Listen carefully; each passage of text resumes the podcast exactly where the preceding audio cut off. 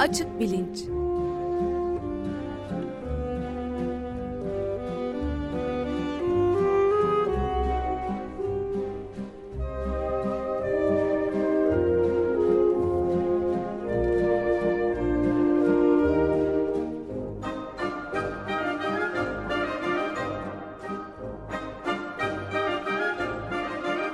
Güven Güzeldere ile bilim ve felsefe sohbetleri.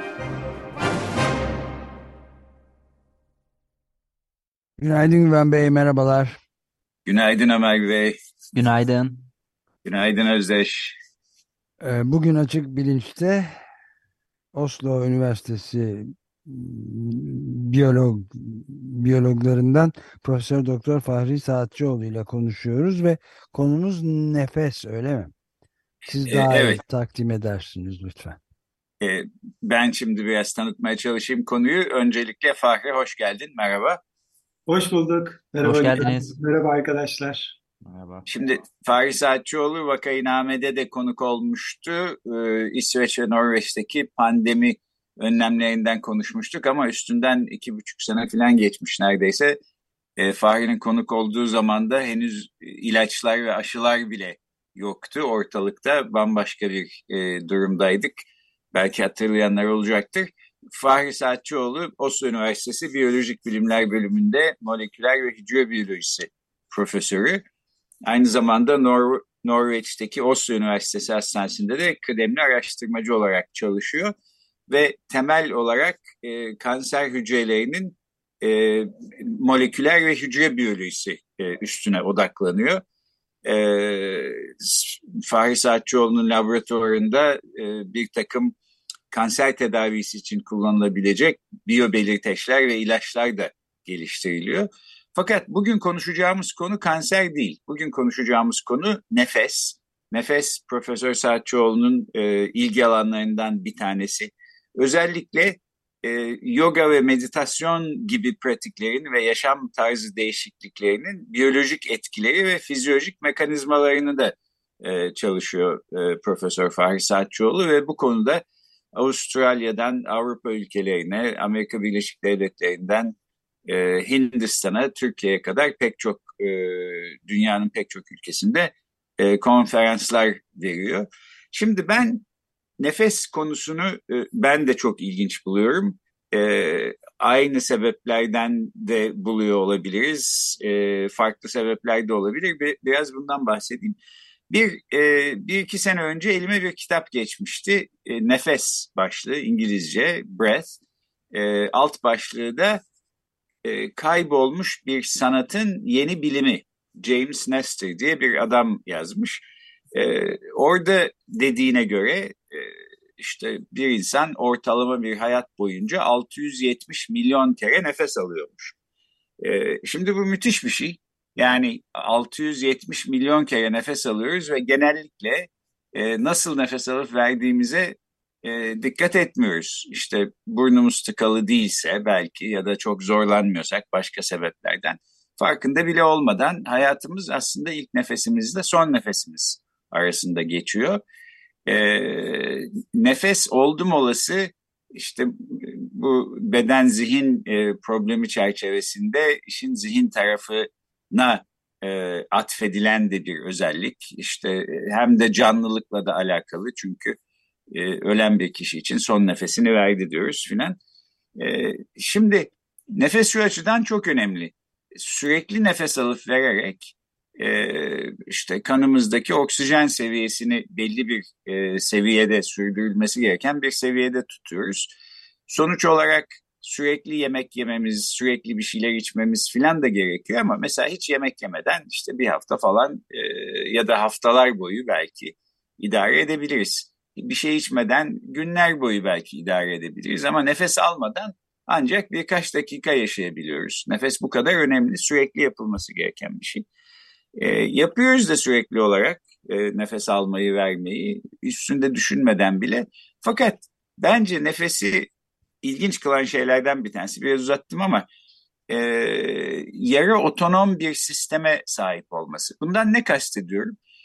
Yani nefes almak için düşünmemiz, işte irademizi kullanmamız, ya unutmayayım da bak şimdi 2 nefes daha alayım falan dememiz gerekmiyor hiçbir şekilde. Böyle başka sistemler de var. Yani kendi başına özerk olarak işte kalbimiz atıyor, saçlarımız uzuyor, tırnaklarımız uzuyor filan. Fakat bu sistemlerin pek çoğu tamamıyla özerk. Yani hiçbir etkide bulunamıyoruz onların üstüne. İşte bir şey düşünerek ya da yaparak saçlarımızın daha uzun sürede ya da daha kısa sürede yavaşlatılarak ya da hızlandırılarak mesela uzamasını sağlayamıyoruz. Bir de hiç özerk olmayan sistemler var. İşte parmaklarımızı nasıl oynattığımız, bacak üstüne atıyor muyuz mesela? Hani nörolojik bir bozukluğumuz yoksa istediğimiz zaman atıyoruz, istemediğimiz zaman atmıyoruz. Belki bir hayat boyu hiç bacak üstüne atmadan geçirebiliriz. Nefes bu ikisinin arasında bir yerde duruyor gibime geliyor ve bu benim açımdan ilginç kılıyor nefesi. Hem de zihin-beden konusunda böyle bir köprü, temel fizyolojiyle psikoloji arasında bir köprü oluşturduğunu düşünüyorum. Çünkü evet, nefes almamız için düşünmemize hiç gerek yok ama düşünerek nefesimizi değiştirebiliyoruz da bir taraftan. Yani hiç nefes almadan dakikalar boyu duramıyoruz tabii ama mesela hızlı ya da yavaş nefes alabiliriz. Burnumuzdan ya da ağzımızdan, diyaframımızı kullanarak ya da kullanmadan bunları öğrenebiliriz. Ve özellikle tıp alanındaki çalışmalar gösteriyor ki nasıl nefes alıp verdiğimize dikkat etmemiz aslında psikolojimiz üzerinde de etki yaratıyor. Yani bu anlamda fizyolojiden psikolojiye giden bir köprü olabilir diye düşünüyorum. Profesör Fahri Saatçioğlu'nun da üstünde çalıştığı konulardan bir tanesi bu. Şimdi biraz bu nefesin belki temel biyolojik özellikleriyle başlayıp daha sonra pratik yanlarına da bakalım istiyorum. Yani ne şekilde nefes alıp verişimize dikkat ederek hayatımızda aslında bir fark yaratabiliriz. Çünkü böyle bir fark yaratıldığını bilimsel bulgular ortaya koyuyor gerçekten. Bu anlamda da ortada bir yeni bilim var, kaybedilmiş bir sanat diyor kitap. Çünkü işte eskiden beri, kadim zamanlardan beri çok üstünde durulan, düşünülen bir konu olan nefes belki yeterince dikkat edilmez bir hale geldi. Ama şimdi bilimsel araştırmalarla yeniden bu konu canlanmış vaziyette. Diyerek bu uzun girişin sonunda Fahri, sana bırakayım nefes konusunda neler anlatırsın. Ya, teşekkürler Güven. Aslında çok güzel noktaların altını çizdin. Genel özet yapmış oldun benim de paylaşmak istediklerimi. İsterseniz önce nefesin fizyolojik yönlerinden bahsedelim. Ondan sonra da psişik yaşantımızla bedenimiz arasında nasıl bir köprü görevi gördüğü konusunda bilimsel verilerden söz edelim. Tamam. Senin söylediğin gibi aslında hiç farkında değiliz genelde. Fakat bir günde yaklaşık 10.000 litre hava soluyoruz normal şartlarda. Solunan havadaki oksijen akciğerlerde, alveollerde difüzyon ile kapiller damarlardaki kana geçiyor ve böylece bütün vücuda ulaşıyor kan dolaşımı yoluyla. Akciğerlerimizde bu ufak baloncuklardan, alveollerden 400-500 milyon tanesi var. Bunları çekip açsak 70-80 metrekare ediyor. Yani 2-3 yatak odalı, orta büyüklükte bir apartman dairesi gibi. Evet, müthiş bir şey. Yani bunların hepsi bir insan ciğerine sığıyor aslında. Evet, gerçekten çok mucizevi bir mekanizma. Kandaki karbondioksit ise kapillerlerden difüzyonla alveollere geçiyor ve nefes verdiğimizde vücuttan atılıyor. Şimdi size bir soru sormak istiyorum. Nefes aldığımızda temel olarak vücudumuzun ihtiyacı olan oksijeni alıyoruz. Bulunduğumuz yere göre havada olan başka gaz ve parçacıkları da birlikte alıyoruz. Peki verdiğimiz nefeste karbondioksit gibi kaç atık madde bulunabilir dersiniz? Bir fikriniz var mı? Çok bir cevap sayılır mı? Evet, çok sayıda olduğunu tahmin ediyorum. Şöyle birkaç şık sunayım size. A 10, B 20, C 50, D 200. E hiçbiri. 200 bence. Vallahi ben bilmiyorum cevabını, onun için hadi atmayayım ama evet 200 olabilir. İnanılmaz bir şey. Doğru cevap E, yani hiçbiri. Biraz şaşırtmacalı bir soru sordum size. Çünkü nefes verdiğimizde ölçebileceğimiz atık madde sayısı yaklaşık 3000. Tıp fakültesinde okurken yıllarca önce Guyton'un Fizyolojisi diye bir kitabımız vardı. Temel fizyoloji ders kitaplarından biridir. Hala da öyledir, Guyton and Hall adıyla. Orada verdiğimiz nefeste bulunan atık madde sayısı için yaklaşık 250 yazardı. Son yıllarda teknik gelişmeler sonucu özellikle kütle spektrometresi denen bir teknik yoluyla 3000'i aşkın maddeyi ölçebiliyoruz verdiğimiz nefeste. Hatta girişte efendim? Nefes aldığımızda kaç partikül bu şekilde alıyoruz? Yani gene böyle binlerce mi, yoksa bu çıkışta oluşan bir şey mi? Bu çıkışta oluşan bir şey. Yani metabolizmamızın etkisi olarak vücuttan atmamız gereken maddeler. Nefes aldığımızda etrafımızdaki havada ne varsa onu alıyoruz. İşte %21 oksijen, %78 nitrojen filan gibi ve de diğer azot dioksit vesaire. Evet. Azot pardon, evet. Ve şöyle anlıyorum, yani sürekli enerjiye ihtiyacımız var. İşte nasıl bir radyonun sürekli bitmemiş bir pile ihtiyacı varsa bunu da oksijenle sağlıyoruz. Bunu yapmak için de böyle bir biyolojik sistem var. Sürekli olarak nefes alıyoruz ki oradaki oksijen otomatik olarak bizim irademizden bağımsız olarak, değil mi, kanımıza geçsin ve işte enerji üretilsin, biz de hayatta kalalım filan gibi. Aslında çok çok çok temel ve çok önemli bir şey olduğu gözüküyor buradan. Evet, o enerjiyi sağlarken birçok yan atık madde oluşuyor. Onların da sistemden atılması gerekiyor. Hatta yeni bir alan oluştu.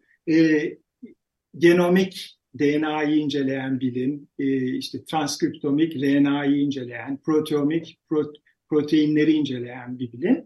Son yıllarda breathomix diye bir bilim oluştu. Özgün bir dal olarak, bilim dalı olarak. Hatta son yıllarda nefes biyopsisi diye bir kavram gelişti. Nefesten alınan bir örnekte kişilerde hastalık veya hatta hastalık evresi belirleme konusunda önemli çalışmalar var. Bu henüz kliniğe yerleşmiş değil fakat bence ileride mutlaka yerini alacak. Örneğin şeker hastalarının nefesindeki aseton kokusu vücutlarındaki ketoasidoz dediğimiz olayla ilgili, yani metabolik bir bozuklukla ilgili. Sigara kullananlarda nefesine baktığımızda karbon monoksit yüksek çıkar. Alkol almış bir kişide alkolü nefeste ölçebiliriz. Bunlar bazı örnekler. Burada hatırlamamızda yarar var. Akciğerlerimiz vücudumuzu metabolizmanın bu zararlı yan ürünlerinden, toksinlerden arındıran 5 temel organdan birisi. Diğerleri karaciğer, sindirim sistemimiz, böbrekler ve en büyük organımız olan derimiz. Evet. Dolayısıyla akciğerlerimiz son derece önemli bir işlev görüyor. Hem oksijeni sağlamak için hem de bu atık maddeleri vücudumuzdan atmak için. Bunun dışında vücudumuzu sistemik olarak da etkiliyor. Bunlardan belki de en direkt ve çarpıcı olanı nefesimizle kalbimiz ve genel olarak kardiyovasküler sistemimiz arasındaki bağ. Kalp atış hızımızda normalde farkında olmadığımız devamlı bir değişim var. Buna kalp atış hızı değişkenliği ya da heart rate variability deniyor. Sağlıklı bir vücutta olması gereken bir değişkenlik. Bu kalp atış hızı değişkenliğini sağlayan ise büyük oranda nefesimiz. Çünkü her nefes alışımızda diyaframımız kasılıyor, göğüs kafesimiz biraz daha büyüyor. O zaman kalbimiz de biraz büyüyor ve kalp damarlarındaki kan akış hızı azalıyor. Bu anda özel sinir yolları sayesinde bu durum beyine iletiliyor ve kalp atışı beyinden gelen sinyallerle artıyor. Nefes verdiğimizde ise bunun tam tersi oluyor. Göğüs kafesiyle birlikte kalp küçülüyor. Kalpteki kan daha hızlı akmaya başlıyor. Bu bilgi sinir sistemiyle beynimize iletiliyor ve geri sinyallerle kalp atışı azalıyor. Bu aslında nabzımızı tutarak her nefes alıp verdiğimizde kalbimizin atış hızının nasıl değiştiğini görebileceğimiz bir şey. Burada zihinle olan ilişkisine geçmek istersek hepimizin deneyimlediği bir şey aslında. Genellikle telaşlı, böyle stres altında, çok acele etmemiz gerektiği zamanlarda kalp atış hızımız artar. Kendimizi biraz rahatsız hissedebiliriz. Nefesimizle kalp atış hızımız bu kadar yakından bağlıysa o zaman nefesimizi kullanarak kalp atış hızımızı acaba değiştirebilir miyiz? Dolayısıyla sisteme bir rahatlama getirebilir miyiz? Bunun cevabı evet. Nefes verme süremizi uzatarak kalp atış hızını azaltabiliriz. Bu da sistemimize bir rahatlık verecektir.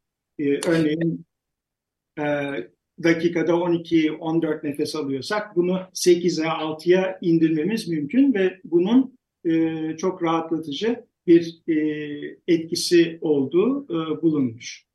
Hatta sanırım panik atak geçirenler de böyle bir yöntem başvuruyor, bir yere üflüyorlar falan. Evet. Evet. Rahatlamak için. Çok doğru.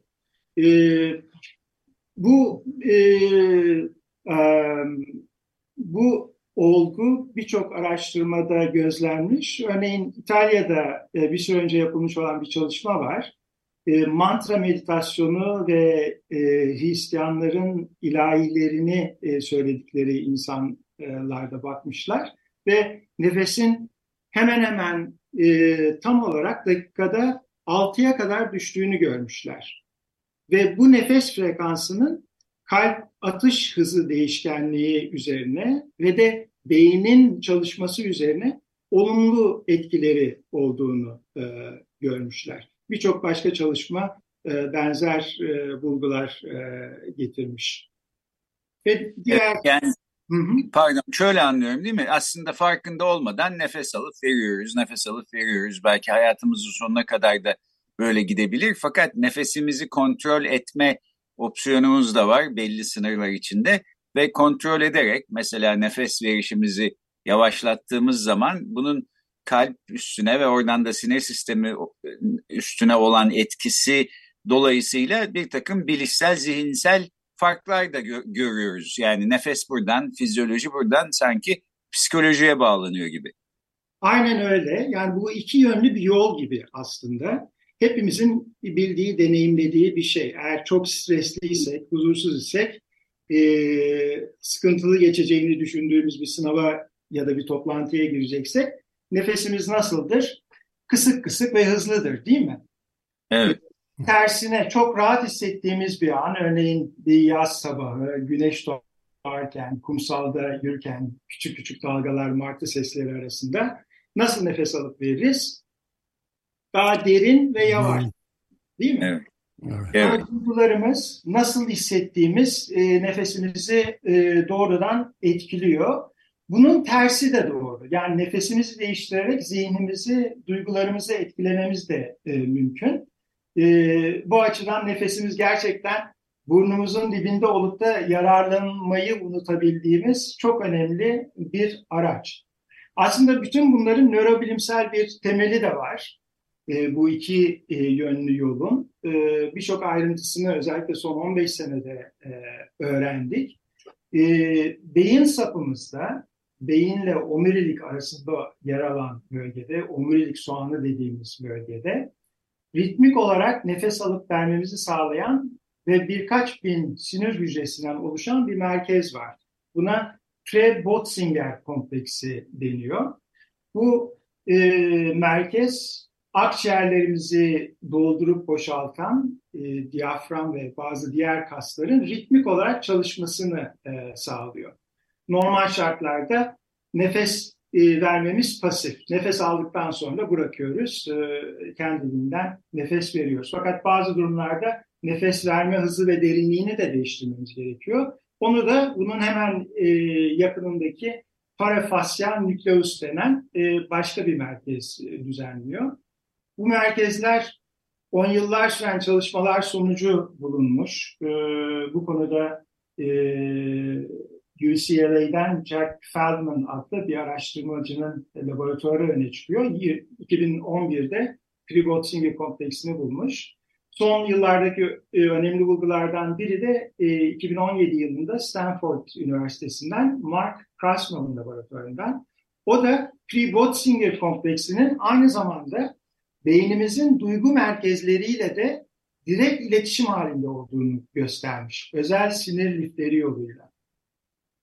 preBötzinger kompleksindeki bazı hücreler locus coeruleus denen beyin sapının derinliklerindeki bir alana bağlı olduğunu görmüşler ki bu locus coeruleus beynin her tarafına bağlantı yapan, onlarla direkt etkileşen çok önemli bir merkez. Örneğin odaklanma, stres ve panik ortaya çıkmasında çok önemli rol oynuyor. Yani nasıl nefes aldığımızda içsel, duygusal halimiz birbiriyle doğrudan bağlantılı. O yüzden örneğin bizi çok etkileyen bir olay, sanat eseri, doğal güzellik denler içinde nefesimizi kesebilir, dilimize bile girmiş nefes kesen bir manzara gibi. Evet, ben de bir şey söyleyebilir miyim sorudan çok? Bu son 15 senede epey gelişme olduğunu söylediniz. Ve bu bulgularla şimdi Açık Radyo'nun nefesle ilişkisi de epey eskilere dayanıyor. Yani bundan yaklaşık 28 yıl önce manifestosunda şöyle bir şey söylenmiş. Haziran 1995'te işte radyo ne işe yarar? Zihin tiyatrosunu kurmaya, zeki, duyarlı ve nazik insanları bir araya getirmeye, 100.000 kişilik sürekli bir parti yapmaya, olabilecek en direkt teması kurmaya, sağırlara program yapmaya, belli bir fikri ve kültürel yapısı olan insanların bir arada olacağı bir platform sağlamaya, bu insanları demokratik, özgür ve kaliteli bir mecra çerçevesinde bir araya getirmeye ve sağduyuya dayanan bir odaklaşmaya, kısacası özetle nefes alıp vermeye, temiz hava solumaya demişiz. Gördüğünüz gibi Açık Radyo epey ileride. Evet, öyleymiş sahiden. Peki şimdi madem nefesimizin bazı özelliklerini kontrol ederek psikolojimiz üstündeki etkilerini görebiliyoruz. Yani mesela sakinleşebiliyoruz belki ya da panik atak geçiriyorsak işte bunun da hafif geçmesini sağlıyoruz filan. Bunun yöntemleri nedir? Yani bu konuda yazan, çizen böyle ve dayanaksız şeyler söyleyen pek çok insanlar da olduğunu biliyorum ama konu aslında bilimsel bir temele de oturuyor ve senin gibi insanlar da oradan yola çıkıyorlar. Nefesi ne şekilde kullanabiliriz ki psikolojik olarak da etkilerinin faydasını görelim? Evet, gerçekten bilimsel çalışmalar bu konuya eğilmemiz gerektiğini söylüyor hepimizin. Yani nasıl nefes almalıyız? Akciğerlerimizi nasıl en verimli şekilde kullanabiliriz? Birincisi, mümkün olduğunca burundan nefes alıp vermemiz çok önemli. Bunun birkaç nedeni var. Burnumuz aldığımız havayı nemlendiriyor ve ısıtıyor. Böylece akciğerin ortamını hazırlıyor. Bu oksijen karbondioksit değişimine yardımcı oluyor. Burnumuz aynı zamanda aldığımız havadaki parçacıkları, virüsleri, bakterileri süzgeçten geçirip temizliyor. Burnumuzun hemen arkasında sinüsler var. Böyle bir yumurta büyüklüğünde aşağı yukarı bir mağara kompleksi gibi. Orada süzgeçten geçip temizleniyor. Üçüncü yapabileceğimiz şey aktif ve sağlıklı bir günlük yaşantımız olması. Bu akciğerlerimizi en verimli şekilde çalıştırıyor. Yani spor yaptığınızda, sağlıklı beslendiğinizde akciğerler en iyi şekilde çalışıyor. Dördüncüsü belki basit gibi gelecek ama önemli bence. Hatırlamamız gerekir ki vücudumuz aslında nasıl nefes alıp vermemiz gerektiğini biliyor. Çünkü akciğerlerin vücudumuzun her hücresini gerçekten etkileyen bir işlevi var. Örneğin böbreklerle birlikte kanın pH'sını nasıl nefes alıp verdiğimiz ayarlıyor. Kanın pH'sını monitörize eden bazı reseptörler var.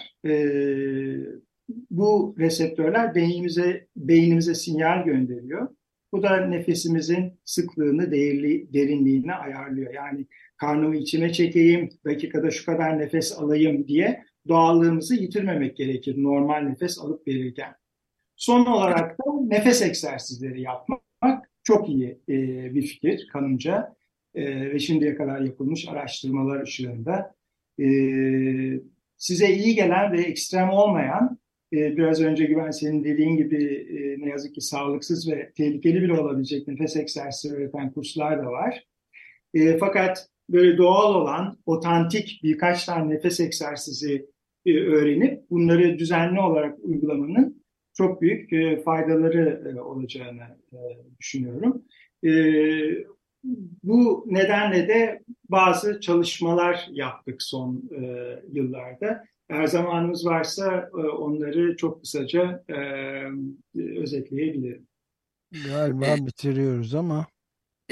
Peki ben şöyle diyeyim dinleyicilerimize. Bu nefes konusuyla ilgileniyorsanız her söyleyenin her dediğine inanmayın.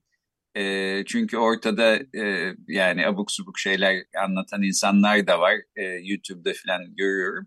2. Profesör Fahri Saatçioğlu Türkiye'ye geldiği zaman onun verdiği bir konferansa katılın ve işi bilimsel açıdan öğrenmeniz böylece mümkün olabilir. Nefes, bu başta bahsettiğim kitabın dediği gibi bir anlamda kaybolmuş bir sanat ama yeni bir bilime ortaya çıkıyor ve bu sayede bu kaybolmuş sanata yeniden dikkatimizi döndürebiliyoruz diye anlıyorum. Fahri, ben senin çalışmalarını bu programın duyurusunda da kullanayım en iyisi. Çünkü zamanımızı doldurmuşuz. Çok teşekkür ederiz. Önemli bir konuyu ben de yıllardır istiyordum. Seninle de konuşuyorduk. Sonunda gündeme getirebildik. Çok sağ olasın. Evet, çok teşekkürler gerçekten. Evet, teşekkür ederiz. Hayati bir konu. Bugün Oslo Üniversitesi'nden moleküler biyolog Profesör Fahri Saatçioğlu konuğumuzdu. Nefesin hem fizyolojisi hem psikolojisi üzerinde konuştuk.